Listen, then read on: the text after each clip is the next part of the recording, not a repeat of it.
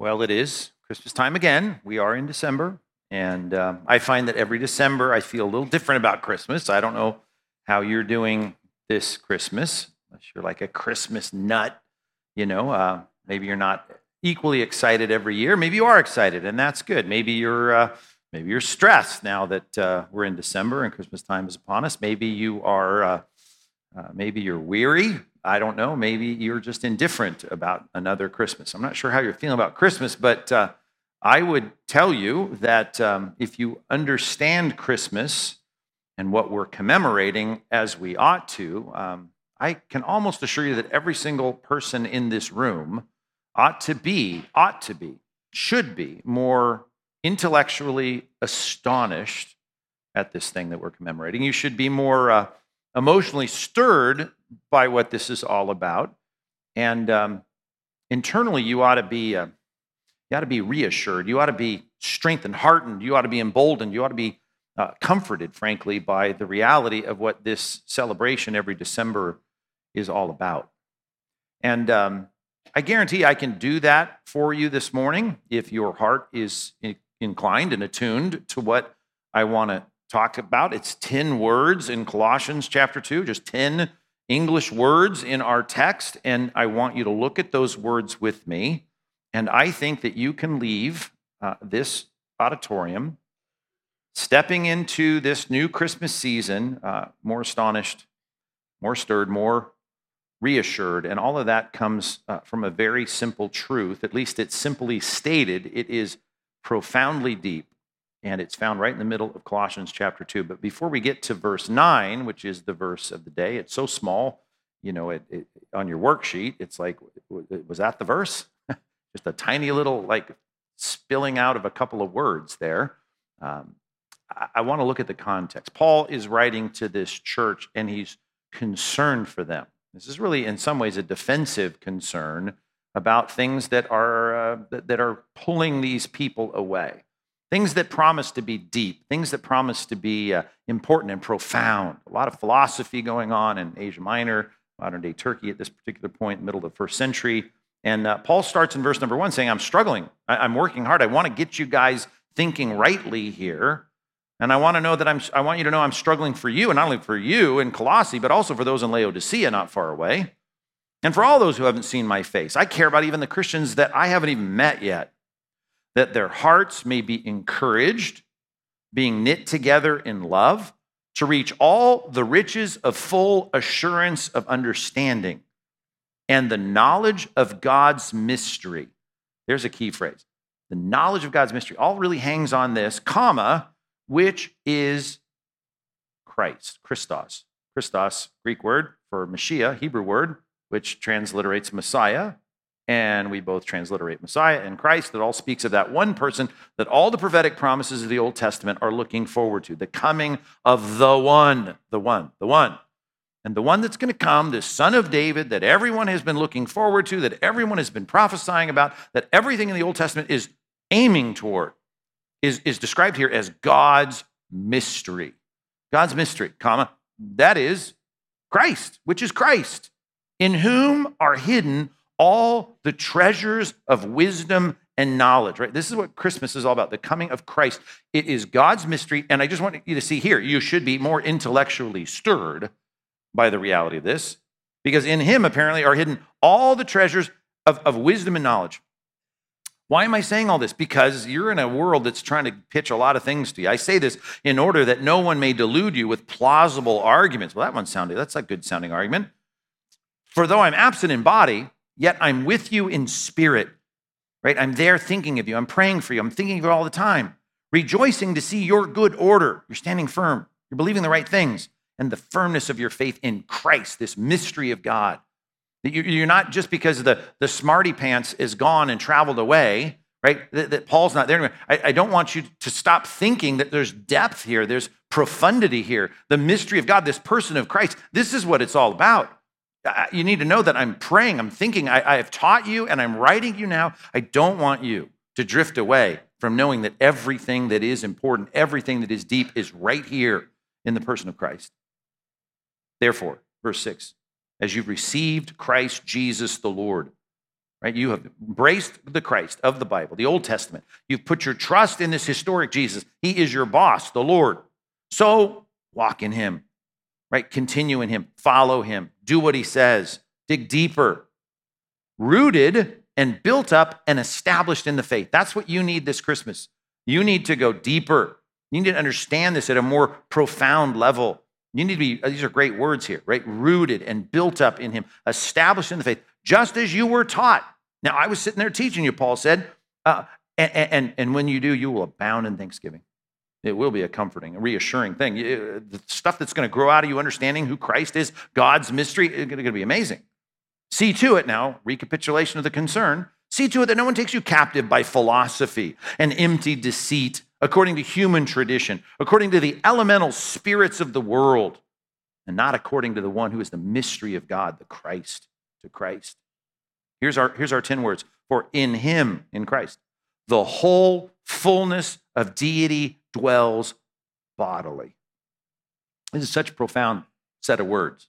That's all I really want to drill down on this morning. In him is the whole fullness of deity dwells bodily. Those last three words, two of them are what we call hapax legomena. They're, they're two Greek words that only appear once in the New Testament. I mean, Paul is, is reaching for vocabulary words that are so unique to the New Testament. This is the only place we find them. The word deity here and the word bodily, the way it's described. These are words that are used to try and describe something just that's mind-boggling. It is trying to put into words the mystery of Christ, that the whole fullness, not just it's not some divine spark that was in this person, not just he had a stroke of, of divine genius, but the whole fullness of, of, of Godness, the old translations, the Godhead, dwells bodily dwells in this human fleshly container. And you have been filled in him, who is the head of all rule and authority. He's over everything. In him also you were circumcised with a circumcision made without hands, which again is not an illustration or, or, or, a description that's needed in our you know, circles in church today. But back then, when that was seen as everyone who's looking forward to the Messiah better have this mark of the covenant people of Israel, this thing called circumcision, eighth day for your male children, right? That was a concern and it was a debate in the early church. And he says, you need to know all of that looking forward to the ultimate taking off of a heart that is dead to God and having, as Ezekiel put it, a circumcised heart. God has done something in your heart to open you up to the mystery of God, the person of Christ. You were circumcised with a circumcision made without hands. By the putting off of the body of flesh, you were no longer dead in your transgressions and sins, but by the circumcision of Christ, Christ changed you. The profundity of Christ began when you, as it said in verse 6, received and embraced Christ Jesus as Lord, having been buried with him in baptism there's our word baptizo. That's a transliterated, transliterated word in English, right? We always talk about this on the baptism day. You've been buried with him in baptism. This is the picture, not of water, but of what we see in Romans chapter 6 of us being placed into Christ. God now sees me as in this other human that is now being described as having the fullness of deity dwelling bodily, and we are in him. We've been placed in him. We've been buried with him in baptism, in which you were also raised with him through faith in the powerful working of God who raised him from the dead. I am seen as, as it says in Romans 6, as dying with him and being buried with him and being raised with him. Profound theological, deep concepts. And he says, all of that, right, changed everything about who I am. I was, verse 13, right, dead in my trespasses and the uncircumcision of your flesh. Again, that's a, an analogy that is so uh, you know, relevant to their day. But you can picture it as, to use another illustration that Ezekiel used, is our heart of stone. I, I, I was, my, I was dead to God, heart of stone. And, and, but God made me alive together with him. And here's the real thing having forgiven all of our trespasses, having canceled the record of debt that stood against us with its legal demands, the wages of sin is death. I should die. I should not be in fellowship with God. I should not have the gifts of God. I'm experiencing some now, but when I die, I should be cast into outer darkness. But instead, everything that was against me that should make Mike Fabarez or you being cast into outer darkness, all of that, if my faith is in Christ, if I've trusted in Christ, if He is my Lord, if I'm walking in Him, this picture of what it means to be a Christian, right? Set it aside. Where did all that go? All the condemnation that is for me, it's been nailed to the cross, which is what they did by putting the charge over the head of the criminal and they nailed it to the cross. Here's why he's dying. He's an insurrectionist. Here's why he's dying. He's a thief. He's a murderer. And instead, it was all the sins that I had racked up against God. They've been nailed to the cross and therefore they've been paid for. That's bizarre. Must relate somehow to verse 9. It sure does. the fullness of deity dwelt bodily, and he died there bodily on a cross. And he set aside everything that was against me. He disarmed the rulers and authorities and put them to open shame. And those words he uses about cosmic powers, about demonic powers, about the ultimate demonic being, Satan, who apparently it says in Hebrews has the power of death. He was the tempter. He moved us away from God in the temptation in the garden. And every, er, every person born of Adam and Eve in a lost race and all of that, it seems as though that whole interest of the, of the enemy was going to win. And, and all these people, just like Satan, would forfeit their position of blessing before God, but all of that's reversed, and all of them were put to shame because Christ, the one who the fullness of deity dwelt in bodily form, eh, he died on a cross, and my sins were appended to his cross, and now they're shamed, and Christ triumphed over them in him. That's a, that's a Great, great section of the Bible. And it all hangs at Christmas time on that one verse 9, those 10 words. In him, the whole fullness of deity dwells bodily. Christmas is about that. You set up your little nativity scene, you put your little ornament on the, on the tree, it's got a little baby in a manger, right? What, how would you picture this? What you don't do not yawn when you see the nativity. Don't yawn when you think about a little baby. And I say, well, what is that? Well, that's when you know God came and put on humanity. Well, even you wouldn't put it that way. Jesus was born. What does that mean? Well, the Son of God was born. What does that mean? Here's what it means. In Christ, right? This person born in a manger, the fullness of deity, of godness, all that is God, right? It, it now dwells bodily. That's just a, a mind blowing thing. It doesn't add up. It does not make sense, right? Which is exactly how it ought to be. Because if God makes sense, if we can just take him and go, I figured it out, which by the way is the source of all the doctrinal errors in church history. I mean, really, it's either ignorance of Scripture or reading Scripture and saying, I don't get it. So why don't we just say it like this so I can get it? If we say the nature of God, the essence of who God is, if we talk about the, the ontology of God, the being of God, and we say it in a way that we think, well, this fits nicely and perfectly into my little brain, then we've missed all of the revelatory data that God has given us about who He is. God has revealed Himself in a very strange way. We talk about this word Trinity. People say, ah, not in the Bible. Oh, you're right, not in the Bible. But all the data of the Bible can be nicely summarized about God with this word, tri-unity triunity, which, by the way, doesn't compute, does it? Triunity. Well, we can have analogies about things that are three and they kind of have a harmonious, unified whatever. I can get a little trio of musicians to play a beautiful song, and that, that's not what we're talking about. We use the triunity word, trinity, triunity. This is how God reveals himself from the very beginning. There is one God, Old Testament, New Testament, one God. This one God is a God that even in the Old Testament, the word for God is a plural noun, Elohim. Anytime you have a transliteration of I am at the end of a Hebrew word that's transliterated, that's a plural noun. Elohim is a plural noun. And the reality of this God that is too big to fit into a singular noun, this God now, this one God, the one God who is, we're not polytheists, there's one God, is now revealed in Scripture to exist eternally and co eternally with equal value in three persons. And that's a mind boggling concept and one that's hard for us to compute in our mind. But it's as clear as all the verses we read about the fact that the Father is God. He is God. He is the God of the universe. He is ontologically, in every way, with every attribute, God. He is the eternal God. He's the sovereign God, the omnipotent God, the, the, the, the, omniscient God. And then we hear about the Spirit of God. And the Spirit of God, called the Holy Spirit, is this, this person of the Godhead who is holy and omniscient and sovereign and co equal with God. He is God. And then we have this one called the Son, one like the Son of Man that is presented. And he has all the attributes of God. And, and he is then presented as God in the scripture. So we have one God clearly over and over emphasized in scripture with now three persons with a distinction in persons. And again, you can start talking about hypostasis and subsistence and all the words we use in theology to describe it, even the word Trinity. You can, you can use those words and we can go deep with all of the vocabulary of Latin and, and Greek way back to the beginning. The Greek fathers, the Latin fathers, Okay, we can talk about all that, but here's the basic math. The Bible says there's one God. The Bible says that Jesus is God, the Spirit is God, and the Father is God. That's what we're left with.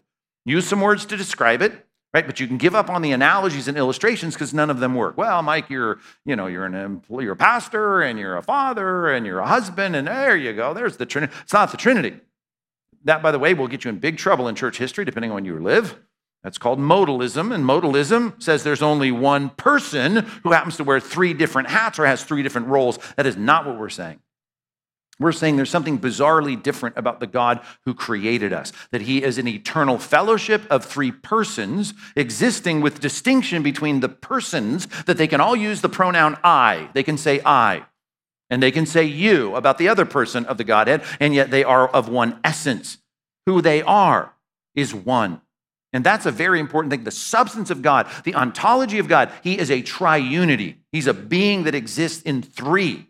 And, and that's, that's it's hard to compute. That is, that's the new math, right? That's the, the Bible math. It doesn't seem to work. And yet, that's exactly how the Bible presents us with three people that can speak to one another, like Jesus talking to the Father, saying, I and you, talking about another, allos in Greek, another that is going to be sent. And the Father and the Son send the Spirit into the world. The Father goes, the Son goes back to the Father. All of these discussions can be had, in particular, in great emphasis. In, in John chapter 15 through John chapter 17, we can see all of this description going on with you and I, and yet they're all described as being fully God. That's the unique nature of biblical Christianity. And every cult group has taken an exit somewhere where they say, that's too hard for me to understand. Well, see, that's the thing about the incarnation, which let's now introduce that word because we talk about it every Christmas that Christ now is incarnate. Divinity, the second person of the Godhead, the Son of Man, one like a Son of Man, is now putting on div- humanity. He is by nature God, but he puts on now the nature of humanity. And now all of a sudden we have one person, the second person of Godhead, existing now in two natures the nature of God and the nature of man. Or to use our passage, godness, the full godness, full godness exists. Deity is the word, the translation in our text. Comes from the root word in Greek, God, theos. This godness it exists now with a full godness bodily. This is the word soma, or a, form of the word soma, which is the Greek word for you, you, now he has humanity. That's a weird thing. You have one person with two natures, you have one God in three persons. That is Orthodox Christianity. And while everybody has been trying to work to figure out the biblical data, particularly in the first five centuries of the church, they finally got around to saying, well, let's just carefully use these words and not go out of bounds with these words. And that's the best we can do. But at least for us to look at the Bible, say, how many gods are there? One God. How does he exist? As a eternal triunity, a, a triune God. Three persons, one God. And you don't like that? Great. You can become a cultist and you can just exit biblical Christianity and Orthodox Christianity. You can say, well, I got a better way to say it. Good luck with that. Every time we simplify theology, the way God ex- describes either the things that are, the things that will be, or the things that He is, right, we instantly become heretics. So we have to stay within the lanes here, and we humbly accept the fact, or we should accept the fact, that there is one God existing co equally, co eternally as three persons. Now, let's drill down to the incarnation. God, the second person of the Godhead, who's eternally existed as the Son, now puts on flesh. That's why the word incarnate is helpful, particularly, and I tried to teach you here at this church. If you want to think about it right, you just think about chili with meat, chili con carne. That's the way to think about this here, right?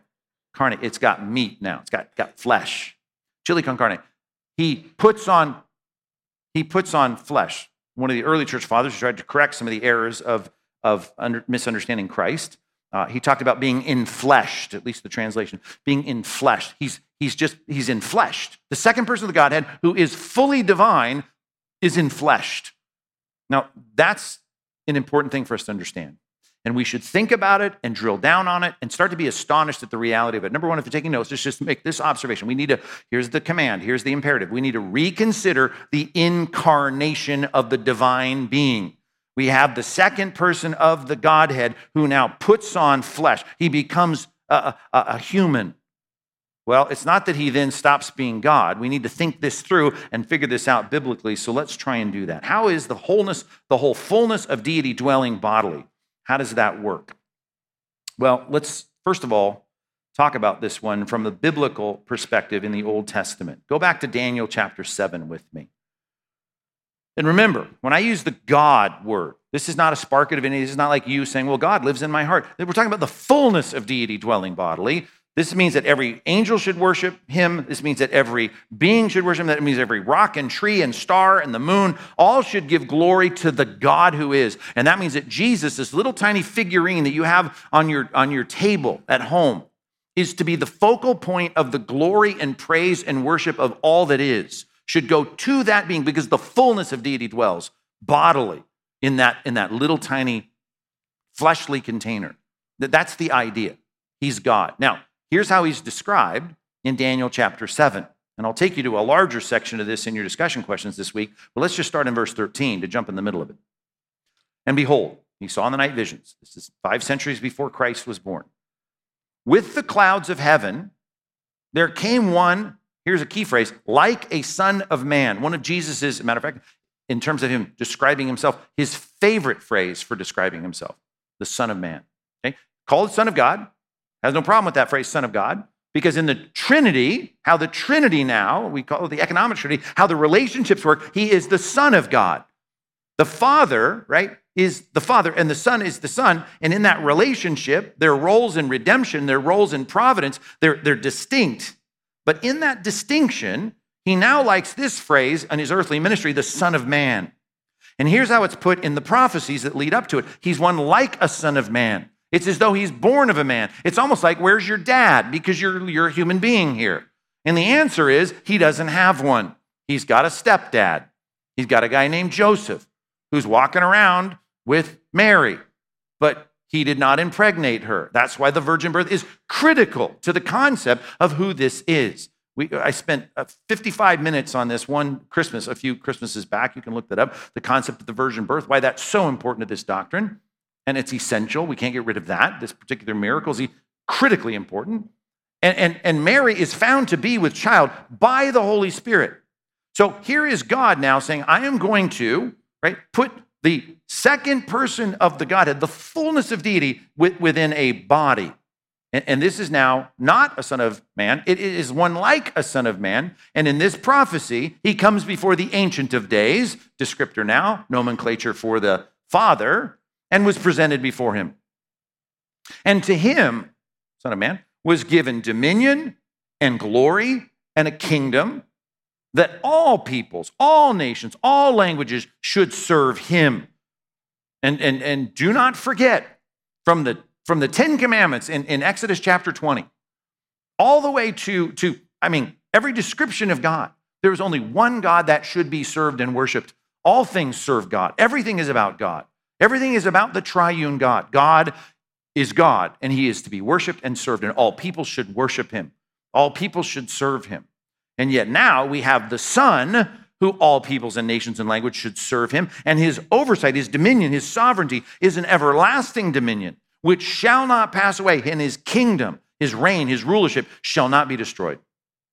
And all of this in the prophecies of Scripture are looking forward to this one who is now given a position before human beings that he is going to be the one who is to serve and lead, or he is to be served and to lead over all human beings.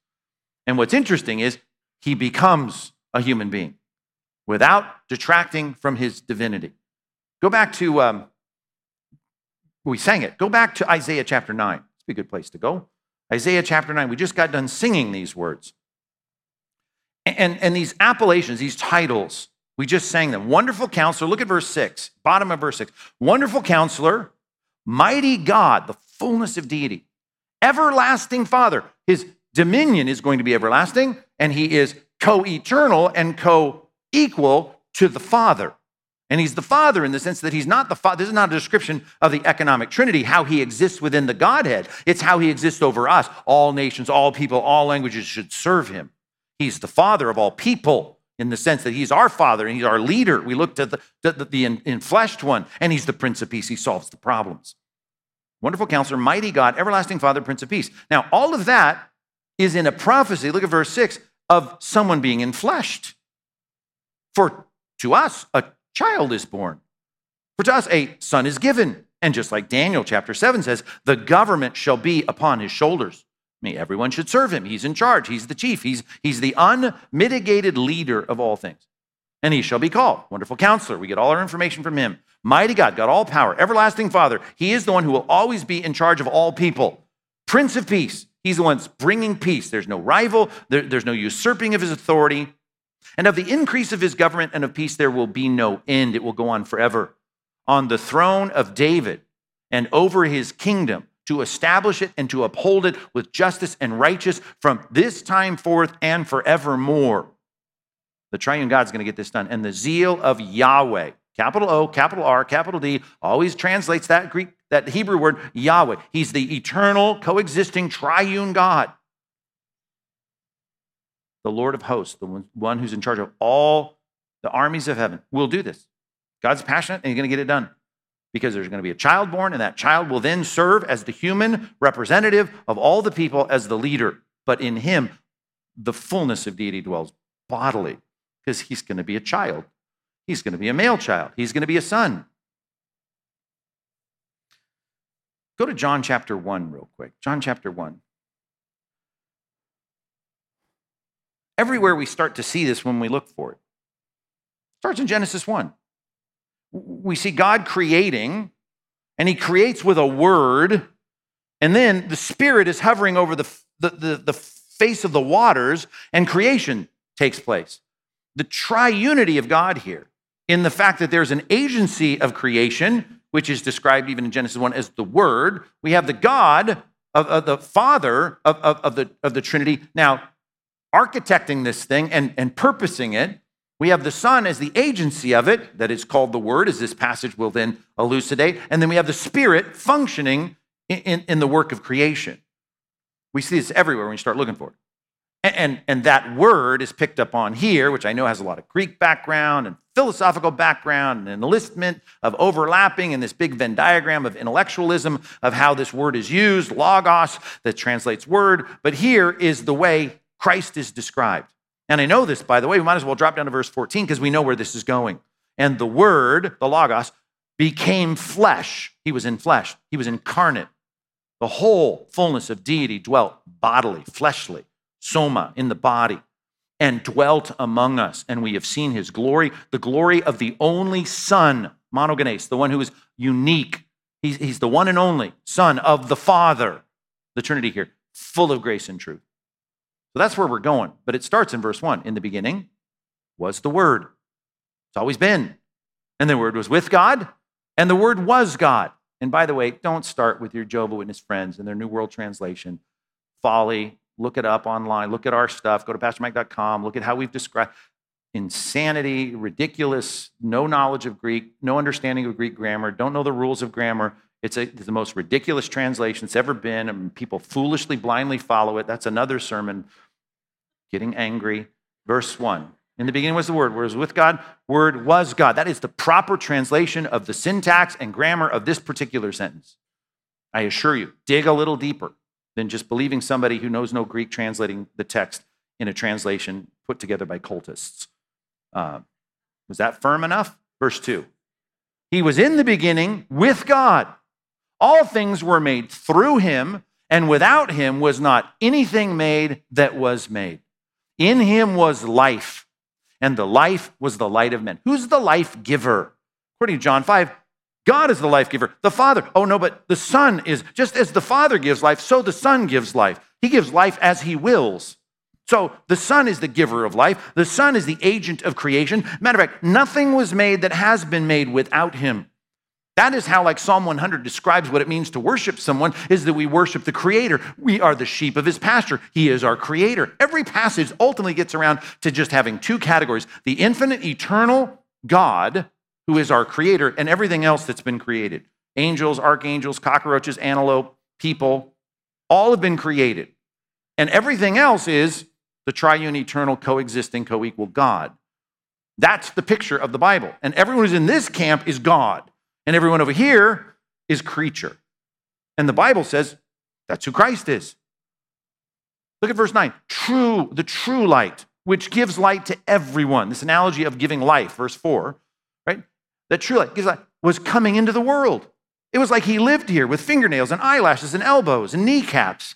He was in the world, and the world was made through him. That little baby in the figurine of your nativity set is the creator of everything every cow, every camel, or whatever you've got there on the shelf.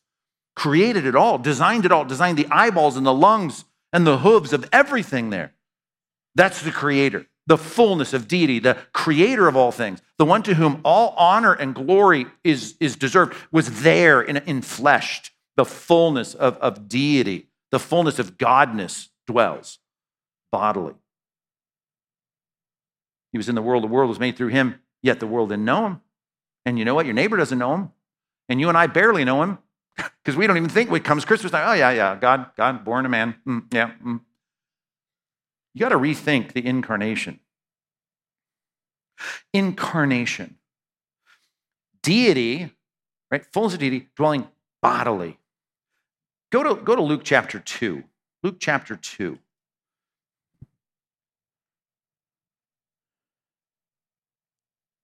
And theologians have pointed this out, and it's very important for us to catch. When you read about Jesus in this particular passage, sitting with the big shots, the PhDs, they're 40, 50, 60 years old, who knows? They're guys that know the Torah, the law, the prophets, the writings, they know it inside out. And they're sitting there in the temple. And of course, the scene is after this pilgrimage feast, the, the, family and extended family of Mary and Joseph go to Jerusalem, and they're on their way back, and they're a day's journey back, which is about a three or four days journey back to Galilee, depending on the pace that you take. And a day into it, they all go, Where's Jesus? And you think, Man, that's a bad mom, right? Bad mom. And then you realize, well, this is your perfect son, the oldest son, and you got extended family with you. And, and the kid, I mean, you don't have to worry about Jesus doing stupid things if you're a mom, right? Just imagine that for a minute. I know you can't imagine that because your kids do stupid things. Mary's son, Jesus, never did a stupid thing. He's, he's morally perfect. He's responsible. He keeps his, everything's right. He's a 12 year old, he does everything right. And so there are days out, it's like us driving to Chicago and, and we're in Flagstaff or whatever, and we realize, Where, where's Jesus? I don't know, I thought you had him. This is a bad argument between mom and dad at this point.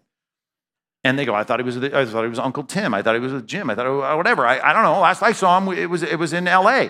And so they all turn around come back. And they find him there in the temple, and he's having a Q&A with all the leaders, asking them questions.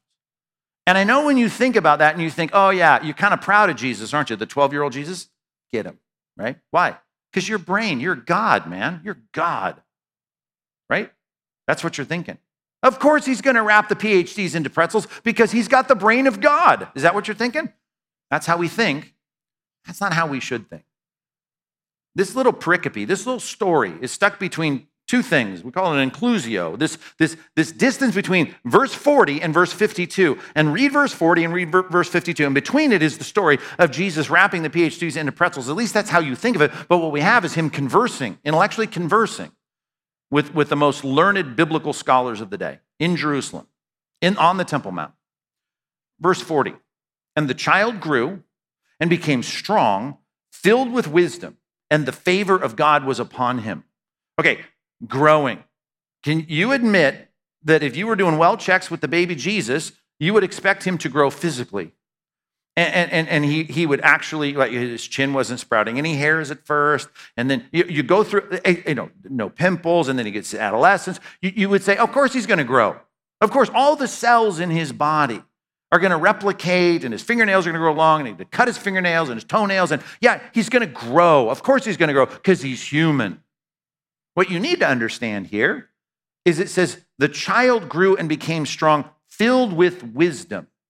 Now you think, well, what does that mean? It's like filled, like it's it's it's being poured into him. Is that it? It seems to be. Well, let's just go down to the inclusio verse in verse 52. And Jesus increased. Now, if there's any doubt about it, now we have a verb that makes it perfectly clear. He increased in wisdom and in stature and in favor with God and man. How do you how in the world does God increase in wisdom? Answer, he doesn't. God doesn't. That's the whole point. The nature of God, the divine nature, the fullness of deity does not increase in wisdom. But this is where you have to, you have to get your brain around the two natures of, of, of the Son of Man. He, he also has a human nature. And the human nature, not commingled, not confused, to use some of the language of theologians through the history of the church, not commingled, not confused. We have two natures, and he can function here between either. Let's think about this. And the nature in which he is growing up as a child is the expression of his personality through his nature as a human being, which means he didn't come out reciting the Torah in Hebrew as a baby. He was doing the same thing your babies did. That's what he was doing because he didn't know how to talk. How does God not know how to talk? How did the cells in God ever die? Well, God doesn't have any cells. They don't die. He doesn't die. He's immutable. He never changes. Guess what? The baby Jesus changed. If there were pictures back then and, and photographs, Mary would have had a whole collection watching all the changes of Jesus. How, how in the world does the second person of the Godhead change? Well, the second person of the Godhead, the fullness of deity, does not change. But the, the humanity, the nature of humanity changes. It changes. It, it, changes because he's also human. And guess what? The amount of knowledge that he had, he didn't know how to talk, but he learned to talk. He didn't know but one language in the home, probably Aramaic starting, but he learned all the other languages that you would learn as a learned person. At 12, you better know some Hebrew. If you're going to talk to people about the Torah, you better know the language of, of the Bible. You better know Koine Greek if you're going to go through the city streets in Galilee and come all the way to Jerusalem. You better know some Greek. He learned all of that. Because guess what? He was a morally perfect person because he's God. He did not sin. And therefore, he did his homework. He studied the word. He meditated on the law day and night, just as Psalm 1 said, because he's a morally righteous person. And he grew in wisdom. The wisdom of his humanity continued to build, just like the stature of his body continued to grow. And this is the, the, the mind boggling concept of you digging deeper and being astonished at the fact that God exists. The second person of the Godhead exists in two natures. And in the nature of this exchange, he was smart enough to hold his own with the PhDs in Jerusalem because he had studied for 12 years of his life, right? Let's just say seven years of his conscious life or whatever, where he could remember things. He, he, he was a learner and he was able to grow in, in stature, just like in wisdom, and in favor with God. Well, that's a mind boggle. The Father was increasingly pleased. Why? Because in the human nature of the second person of the Godhead, he continued to yield himself to the will of God and continued to do all that God had asked him to do. As Hebrews says, he was obedient. And he continued to be obedient. And God was pleased, increasingly pleased with every turn, every twist, every fork in the road. And in favor with man, because guess what the PhDs on the Jerusalem uh, Temple Mount thought. Kid's smart. And, and his respect grew. These things describe the human expressions, the human nature of the God man, Jesus Christ. Just as his body grew, his wisdom grew, his favor with God and man grew, you got to rethink the incarnation. It's not just, you know, the, the godness of God just worked through the human. Well, did it? Well, at times it did. And we'll talk about that now. And we'll all start with a, and I know this is a long first point. It's a three hour message. Did I tell you that when I started? Let's go to Philippians chapter 2 real quick. Classic passage on the Christology of who Christ is.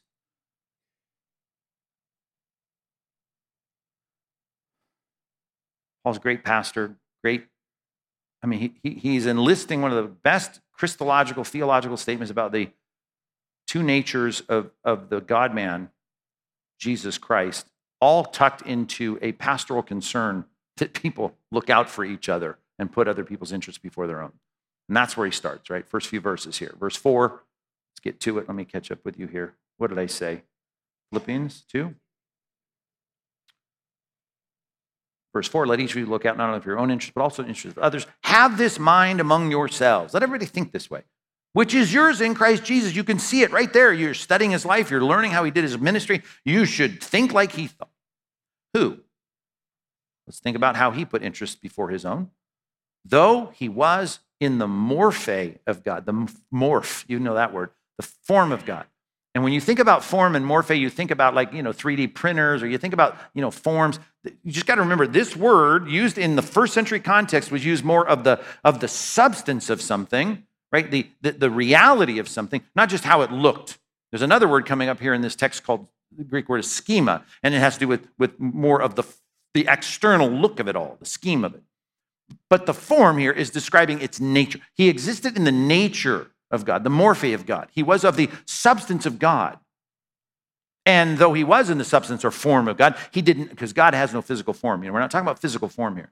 He did not count equality with God a thing to be grasped, to be clutched, to be hung on to. He could say, you know what? I don't have to keep all of the substantive expressions of, of, the, of the godness of God. I, I, I, can, I can limit some of those. I, I can limit them not to become less than God, but to be obedient here, as he's going to go on to say. But he emptied himself, taking the morphe of a servant. Of a servant. A servant has a master, has a leader. A servant is, is seen as a derivative person in some kind of economic reality. And here, he's going to have the morphe, the substance of a human who is now responsible to the king, the maker, the creator. So we have him in the substance of, of godness, and now he takes on the substance of, of, of, a, of a finite creature, a servant, a person which all people are supposed to be, because all servants should be serving God. All people should be servants of God. And now he's born in the, in the likeness of men. He's seen now as being like a human being. He's in the likeness of men. He's not fully a man in the sense that he is fully human, but he doesn't have just humanity. He has two natures.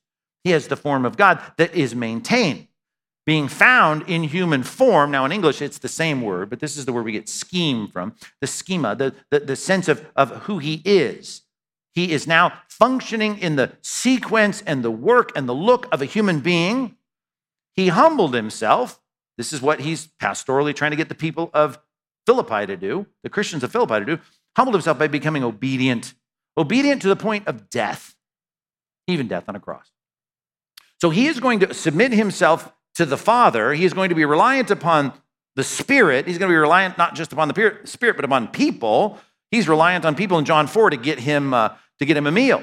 Uh, when the lady touched him, remember, who was seeking to be healed, he turns around and asks the disciples, Who touched me? That wasn't a game or a charade. He was dependent on people for information sometimes. Because in his humanity, he was dependent upon God when he would, in that humbled state, which he's not in anymore, but in that humbled state, the pre glorified humanity of Christ, right? That he would only, at the Father's will, under submission to the Father, choose to express his divine human, his divine nature. And in his divine nature, we see the things that come and pop off the page of Scripture as miraculous events. Look, he's telling the, the molecules of the storm on the Sea of Galilee to stop. Well, that's a divine act. Raising the dead, a divine act. And he does that. And he says, I am doing this. He's saying, I raise, I will be raised up, right? Not just that the Father raised, but I will raise. I'm the life giver. He says these things from the divine nature, the expression of his divine nature. And ultimately, at one point, he even peels back all of the humility of his human nature at something called the Mount of Transfiguration, where he shows Peter, James, and John, look, this is what I'm going to look like glorified when the humble state of my humanity is now transformed and glorified to match the divine state of my divine nature. That, this is who he is. All for what? For obedience, even to death on a cross. Now, why would you have to be obedient to death on the cross? Because that's the purpose. Number two, jot this down finally. Number two, with two minutes to go. number two, remember the purpose of the incarnation. The purpose. What's the point? Here it is the cross. Right? Now, everything of the scheme of humanity is the purpose as well. And we talk about the passive and active righteousness of Christ. God has to provide me, the sinner, if he's going to save me, which he doesn't have to do, but he chooses to glorify himself by saving sinners like me. And to do that, I need human righteousness lived out and, and applied, credited to me. Logizomai has to be accounted to me, the Greek word. And, and then I need my sin accounted to him. And that's going to have to involve this cross thing that Colossians 2 talks about of my sin being placed on him. He absorbs the punishment that I deserve. So, this great exchange of his righteousness for my sin, I've got to have that exchange take place. And that's the purpose of the incarnation. It's the reason that he put on humanity in the first place, because why go through this bizarre thing of the fullness of deity dwelling bodily? Why? Well, because I need human righteousness and I need, I need a payment for sin in human in a human receptacle. I need God to see my sin in his son and treat him as though he were me.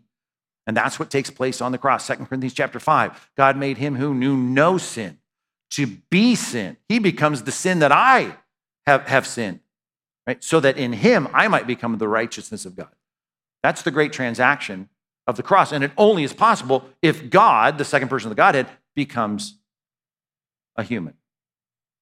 Does he leave his divinity behind? No. If he left his divinity behind, he would die for one person, one life for one life. But he, he remains intact, his divinity, and therefore that divinity, giving him ultimate worth, is human, two natures, not commingled, not confused, but inseparable. Now in Christ, he now is able to redeem me. He's not only able to redeem me, he's able to redeem you. He's not only able to live for me and exchange his righteousness for mine, he's able to, in his divine, infinite, eternal divinity to have that righteousness also extend to you. That's why all of us in this room can be saved by one person, because the one person is the eternal God, coexisting with the Father, co equal with the Father and the Spirit, existing in two natures that provides for us the foundation for our redemption.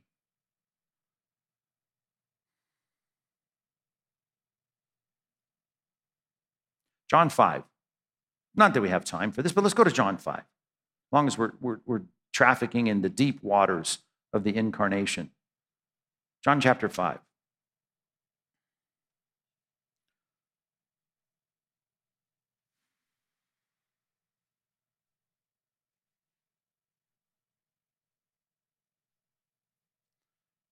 Verse 24.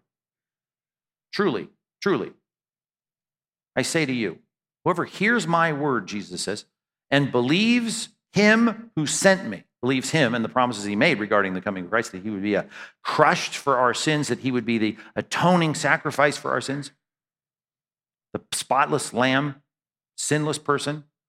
You believe him. Well, then you'll have eternal life.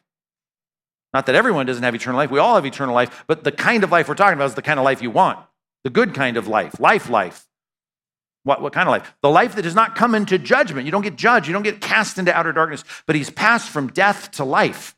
So I deserve death. I am a sinner. The wages of sin is death, but I don't get to have that because I now believe Christ's words and I believe the promise of him who sent him. And now I get to have the kind of life I want to have, which is a good life with all the unmitigated blessings of God, all of that. And, and, and I don't have to be judged for my sins, even though I'm a sinner. But I pass from the category of death into life. Truly, truly, I say to you, an hour is coming and is now here when the dead will hear the voice of the Son of God, and those who hear will live. We're talking now about the totality of me, which is not just my soul, my spirit, but also my body. My body is going to be resurrected. I'm going to be raised. I'm going to live the way I'm designed to live as this dichotomy of spirit and body, and I'm going to be called up before God. Just as verse 26, for the Father has life in himself, so he's granted the Son also to have life in him. And so I now, get to be a recipient of, of the Son and the Father's direction to make me live. And he's given authority, verse 27, to execute judgment because he is the Son of Man. And here's the thing I want to be on the good side of the judge. Do not marvel at this, for an hour is coming when all who are in the tombs, both the righteous and the unrighteous, will hear his voice, and they will come out. Those who have done good, and the ultimate good we just read about in verse 24, is to believe Christ and the promise of him who sent him. Well, you get the resurrection of life those who have done evil, those who reject that, those that continue to live in their sin and store up and rack up sin for the day of God's judgment, they'll, they'll get the resurrection of judgment. Everyone's going to live eternally. Question, you're going to live in a state of what the Bible calls the second death, which is not annihilationism. It's you having to pay for the penalty of your sins, or you getting the unmitigated blessings of God. And all of this comes down to Christ. Why? Because he's infinite. Look at verse 21 just again to emphasize the reality of who this is. For the Father raises the dead, for as the Father raises the dead and gives them life, so the Son gives life to whom he will. I want him to give life to me. Well, I got to believe his words. For the Father judges no one. Well, I thought God was the judge. Well, God, the triune God, is the judge, but the person of the Godhead that is judging, that has the gavel here, has been given to the Son. All judgment is given to the Son. Well, uh, why? Well, in part because we want you to see that the triune God is co equal that all may honor the Son just as they honor the Father. Do you catch that? Whoever does not honor the Son does not honor the Father who sent him. How many people should you worship? Exodus 34 14. No one should worship only God. Well, what God? The triune God. And, and, and the Son better be honored the way the Father is honored. And that's the way, that's by the way, when you want to be that, that, that peace Nick that's like, oh, you know, those Muslims, they're worshiping the same God I am because they call him Allah and he's great. They do not worship the same God that we do. Why does a Muslim not worship the same God that we do? Because you cannot honor the Father with prayers five times a day, facing Mecca on your mat. You can't do anything with alms or anything else, taking pilgrimages to Mecca or Medina. You cannot honor the Father because you don't honor the Son. And you do not think he is the Son of God. You do not see the fullness of deity dwelling in bodily form. You don't and therefore you don't honor the Father. You're, you're, you're egregious to the Father. You're under the judgment of the Father.